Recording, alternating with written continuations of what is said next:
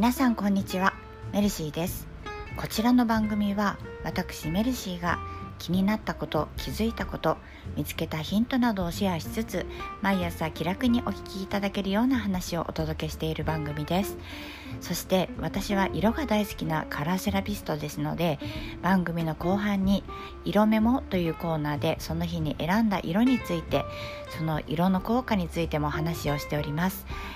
毎日の生活の中で誰でも簡単に取り入れたり実感できるように、ポイントだけサクッとご案内しておりますので、もしよろしければ最後までお付き合いいただけますと嬉しいです。はい、というわけで早速ですが、本日は時間の使い方について話していこうと思います。皆さんは時間の使い方について改めて考えたことってありますか？私は次から次へとやりたいと思うことが出てきて、常に時間どうしようってなるので、よく時間配分を考え直すことがあります。で、改めてこの時間の上手な使い方について調べてみたところ、いろいろポイントとなることは出てきたんですけれども、その中でもこれが肝だよなと思うことがあったのでシェアしていきますね。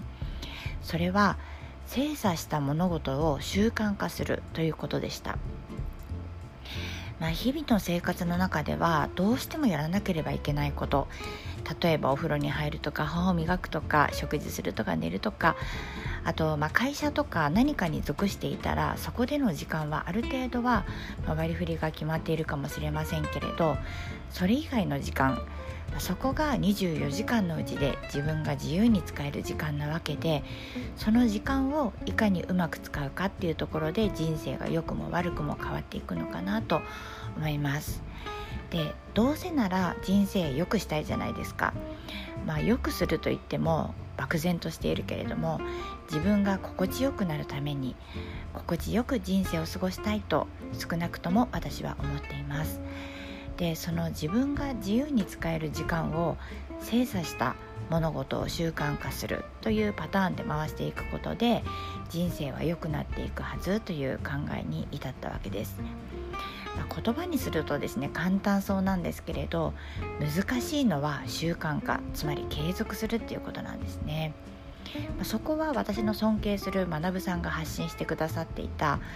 毎日ルーティーンとなっている行動に紐づけるという方法が効果的ですね。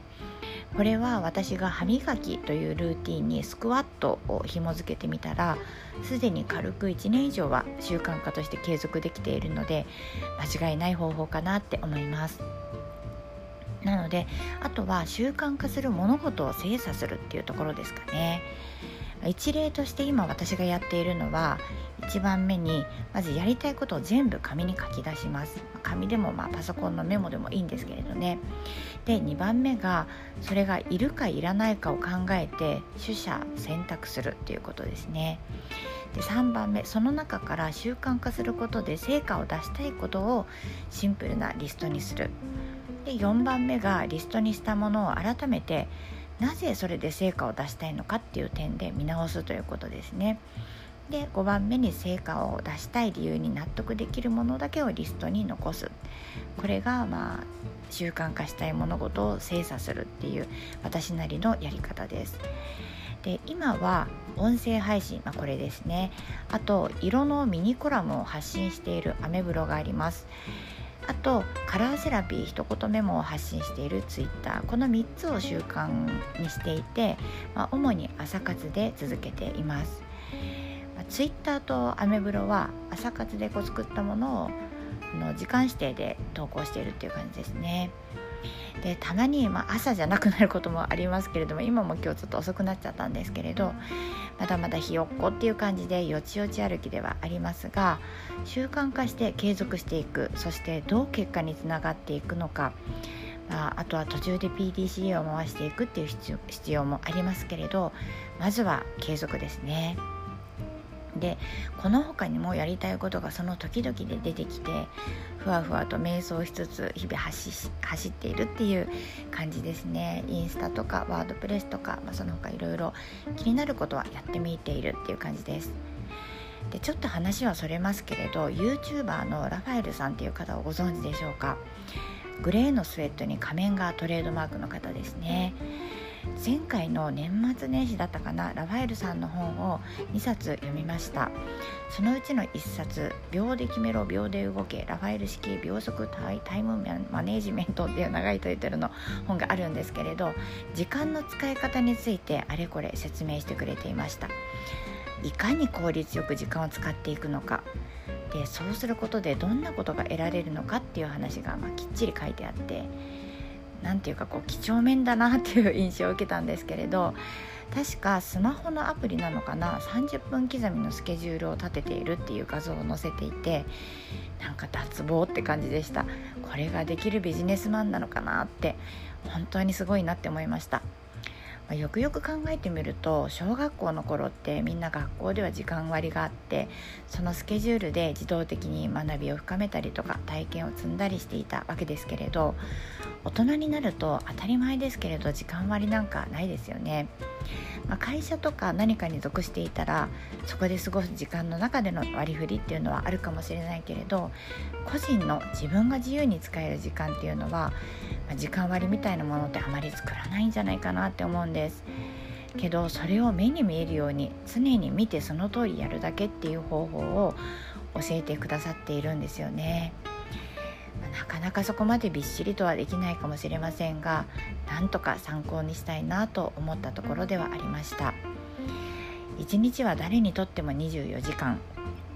で、その24時間をどう時間の割り振りをしていくのか、もしも考えたことがないっていう方がいらっしゃいましたら、隙間時間にでもちょっと考えてみてはいかがでしょうか。お互い人生を良くしていきましょうね。はい、ということで本日のテーマについては以上になります。それではおまけの色目物コーナーです。ということで本日の色はグレーを取り上げたいと思います。ラファエルさんの話を出したので、ラファエルさんといえばグレーのスウェットというところで選んでみました。グレーにはですね、機能的、効率的、都会的といったイメージ、そして曖昧、慎重、ニュートラルというイメージ、あとは平凡、憂鬱、不振なんかのイメージもあると言われています。そんなところからですね、効率よく仕事を進めたい時ですとか、誰とでも調和してうまくやっていく印象を与えたい時、あとはニュートラルで落ち着いた印象を表したい時なんかにも良い効果があると言われていますね。あと強い個性が好まれないビジネスシーンでも重宝される色と言われています。皆さんもぜひ色から力をもらって毎日の生活をハッピーに過ごしてくださいね。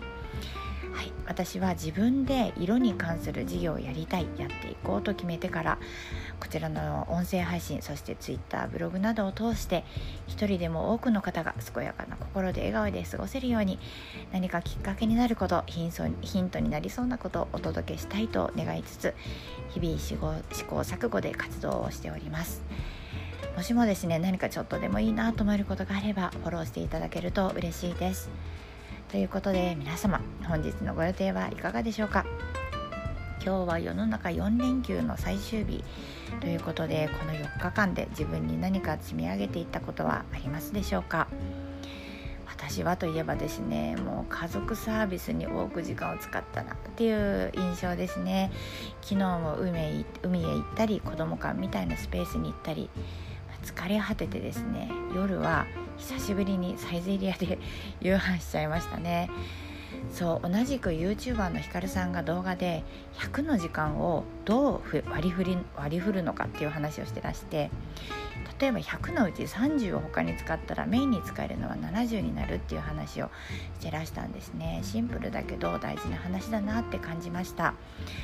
お金も大事だけどやっぱり時間ですよね。というわけで今回は以上になります。本日も最後までお聞きくださいましてありがとうございました。また明日もぜひお待ちしております。ご案内はメルシーでした。それではまた。